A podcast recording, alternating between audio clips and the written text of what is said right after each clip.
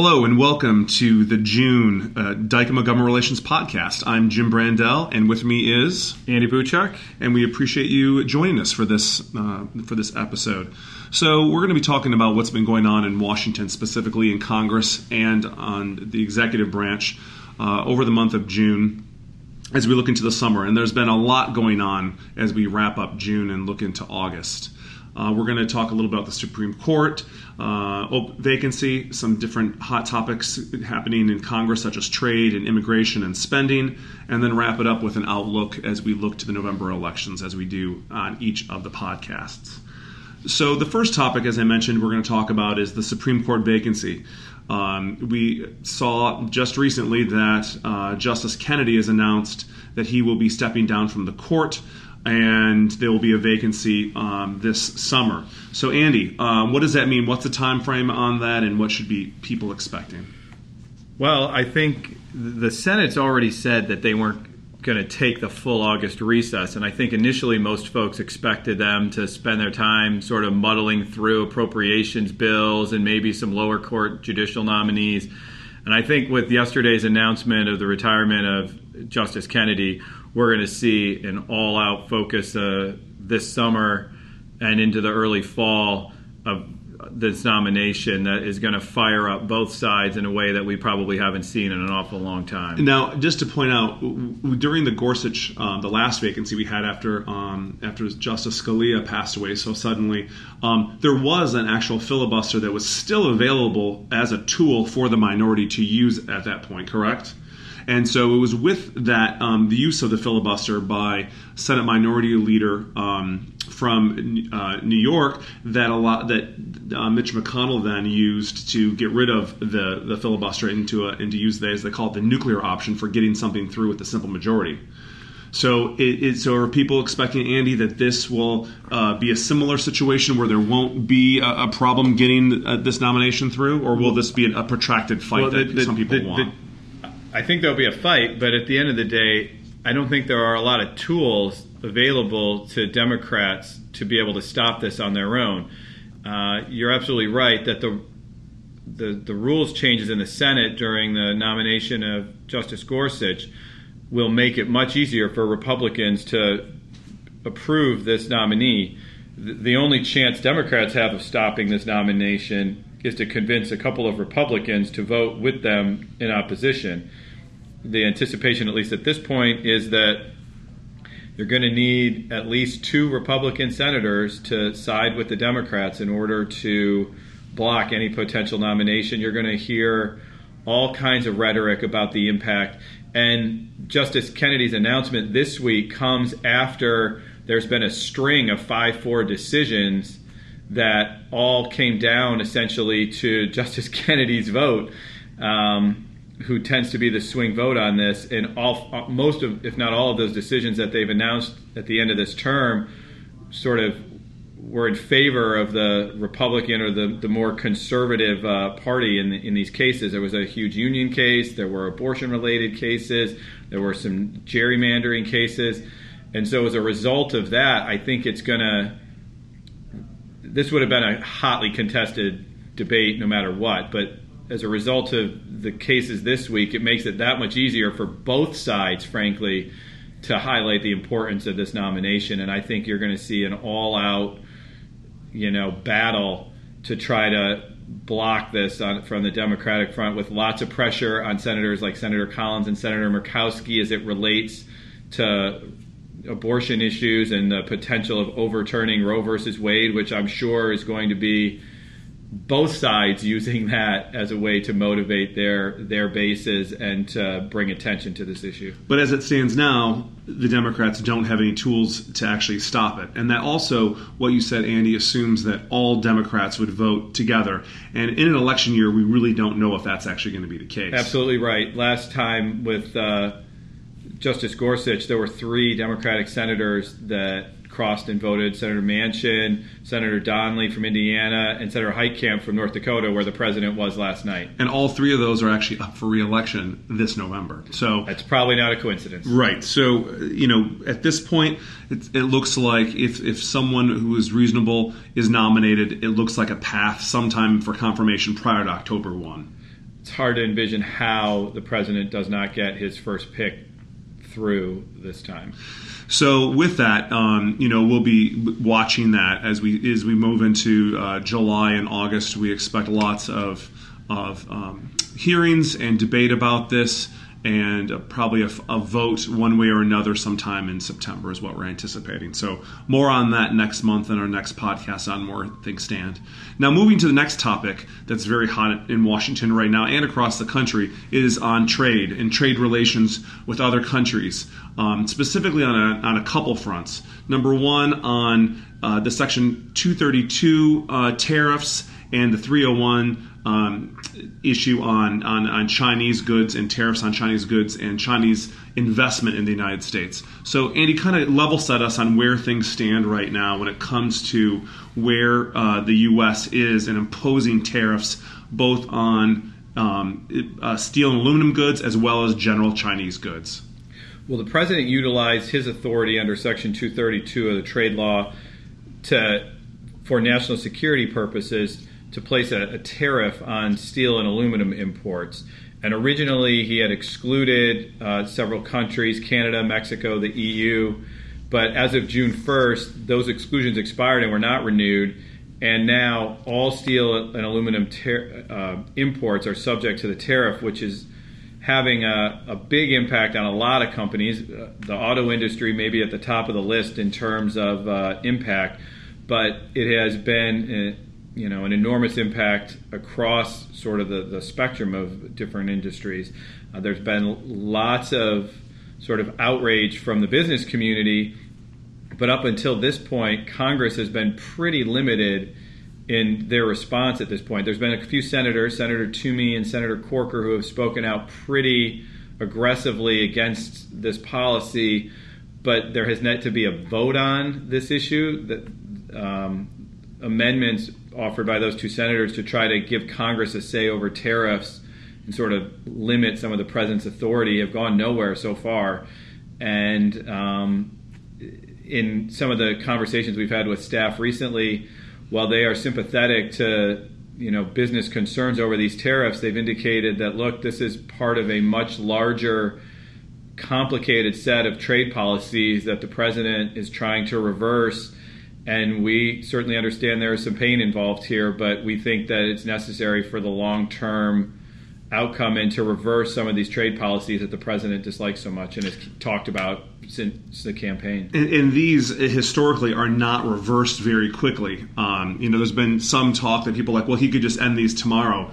We've seen in the past when Bush uh, H, uh, when George W. Bush um, put uh, steel tariffs, these actually took a while to actually unwind. These are not things that turn on a dime. That, that's very true. I mean, but I totally agree with that. And in addition to that, the administration would tell you that these tariffs are having the exact effect that they were hoping they, they would have. That since they've put them into a place, there's been proposals coming from German automakers and you know pressuring the EU to have a, a, remove all tariff barriers to automobiles in in Europe, and and that's just one of the examples. Secretary Mnuchin, I think, made this point earlier this week to say that those types of proposals would never have come forward if the president had not sort of upended the normal types of trade policy. And so, despite the objections we're hearing from many in the business community, the administration will tell you that these trade policies not only are they not going to be quickly reversed, but they're having the the impact that they were hoping they would have to bring people to the table. We haven't seen any results yet, and there's been a lot of backlash from other countries in terms of these tariffs where they've issued their own retaliatory tariffs. Um, but the administration would say that, it's all part of their long term plan to push through more favorable trade agreements. And this is all under, you know, happening at the same time where the U.S. is trying to renegotiate a new NAFTA, a NAFTA 2.0. And so these steel and aluminum tariffs are actually hitting our trade partners, um, Canada and Mexico, at a time when we're trying to do a comprehensive rewrite of NAFTA. Absolutely. I think a lot of people would say that these the the reason they let the exemptions expire for those countries is that they wanted more leverage in these negotiations for a new NAFTA. But the, the, there's an election, a presidential election in Mexico this weekend, actually, where a a leftist sort of outsider is expected to win, who has had a lot of heated rhetoric about NAFTA and may only complicate the negotiations and sort of take a couple steps back with new negotiators under a new administration in Mexico. Now, the one good news on the trade front, if you can call it good news at least, is that the tool called Trade Promotion Authority has been automatically renewed for two years because Congress did not. Uh, take the um, uh, the initiative to do a disapproval resolution. So that was in the last TPA renewal. Um, they had this, you know, uh, mechanism where it would be renewed for another three years unless there was uh, a step by Congress to repeal it. Correct. And, correct. And, and, and Jim, the, importance of the the TPA renewal is such that it would be almost impossible to pass any type of trade agreement through Congress without trade promotion authority, which limits Congress's ability to sort of edit the trade negoti- the, the trade agreement and it creates sort of some guidelines and some framework for the administration that they have to follow. It establishes a pretty rigid process for approval of uh, any future trade agreement. That without that process in place, it'd be almost impossible to see a circumstance where they could approve a new trade agreement. So for those folks that are looking or hoping for a NAFTA 2.0 agreement, it's very important that TPA remains in place. So yeah, so one good news then that we can point to at least is TPA is now going to be in place for at least another three years, which is very good news, knowing that hopefully you know during this time frame we can get some of these trade agreements across the finish line. Okay, let's move to um, another one of the big topics, Andy. Right now, immigration. That's on the news a lot. Obviously, a lot going on at the border. Uh, a lot of visits uh, down there by the, the first lady, other elected officials from both sides of the aisle. Um, you know, but at the end of the day, uh, we're ending uh, the month of June, and there is no uh, new immigration bill that has passed, you know, either chamber. Right. Not only is there not a new bill that passed the chamber, the, the House considered two bills this week and overwhelmingly defeated both of them. And so I think, despite all the uproar over what's happening at the border, this issue is now going to be fought out in campaigns this fall and not solved by congressional action. Maybe there'll be some narrowing, some narrow immigration policy as it relates to family separation or about trying to reunite families. But in terms of any hope for any type of larger immigration reform or larger immigration policy that would deal with DACA or with a wall or with some of the other big issues on the immigration front, I think that ship sailed this week when Congress couldn't come up with anything close to approving an immigration bill. So we'll we'll see uh, in our next episode in July to see if there's any movement there. But I agree with you, Andy. I don't think there's going to be much in the way of progress. Uh, in the next month before we hit uh, the congressional August recess before that. So we'll, we'll see. Well, that leads us, as you mentioned, in regards to the wall and spending and, and so forth. That's kind of the, the, the, next big issue here in Washington. You know, there's been a lot of work in both the House and Senate on appropriations bills, which is very, which has not been the case in the last few years in regards to the pace and speed and getting bills out the door. So, in one sense, um, could you characterize Congress as actually making progress on the appropriations front for once? Yeah, I, I, think what's interesting on the appropriations front to me is a that both chambers are making progress, especially in the Senate, where we haven't seen a lot of appropriations progress in recent years. But there's also two really different approaches as to what's going on between the House and the Senate. The House, as you might expect, especially with the balance of the House. Um, um, you know, to be determined this fall with a lot of folks thinking it might change control. Democrats have been opposing most of the bills that Republicans have put forward. There's been policy riders in House bills, and most of those bills have passed on very strict party lines. The Senate, on the other hand, has taken a really different approach. The Senate today passed the Senate Appropriations Committee, I should say, they haven't passed many bills on the full Senate floor, although they have passed some, which is an improvement over prior years. But today, they passed a labor, health, and education bill, appropriations bill, by almost unanimous, I believe it was unanimous, with both sides heaping praise on the other in terms of crafting a bill. I, I don't think I can recall a bunch of Democratic senators saying as nice of things about Republican senators as they were in today's markup. And I, I think that it's the Senate is really committed to trying to get bills through. So in their bills, in order to get this bipartisan sort of kumbaya at markups, they have avoided policy riders. They have avoided you know big policy changes in appropriations legislation and have strictly focused on spending based on the agreement that was reached last year. And so you've had Democrats working with Republicans really well in the Senate on appropriations, which in the past has been the exact opposite, where the minority party, whether it was the Republicans when Democrats had control or the other way around, always used that 60 vote threshold to block bills from going forward and to offer amendments that were, you know, really hard for folks to take leading into reelection. And I think as a way to sort of demonstrate their commitment to try to get bills through this time, the Senate has sort of called a truce on that, at least for now. You never know what's going to happen between now and election day, and you know the Supreme Court nomination and all these other controversial things might sour some of these relationships. But at the moment, we're, we're seeing some progress. Well, that's great. At least there's a there's a you know a, a, a special bright light there as, as potential hope for uh, for some bipartisanship. Um, obviously, we don't expect uh, full spending bills for uh, for the fiscal year to get done by um, by October one. Um, you know, con- that would be a large order, and part of that is, as you mentioned in, the, in our previous topic on immigration, is this funding for the border wall.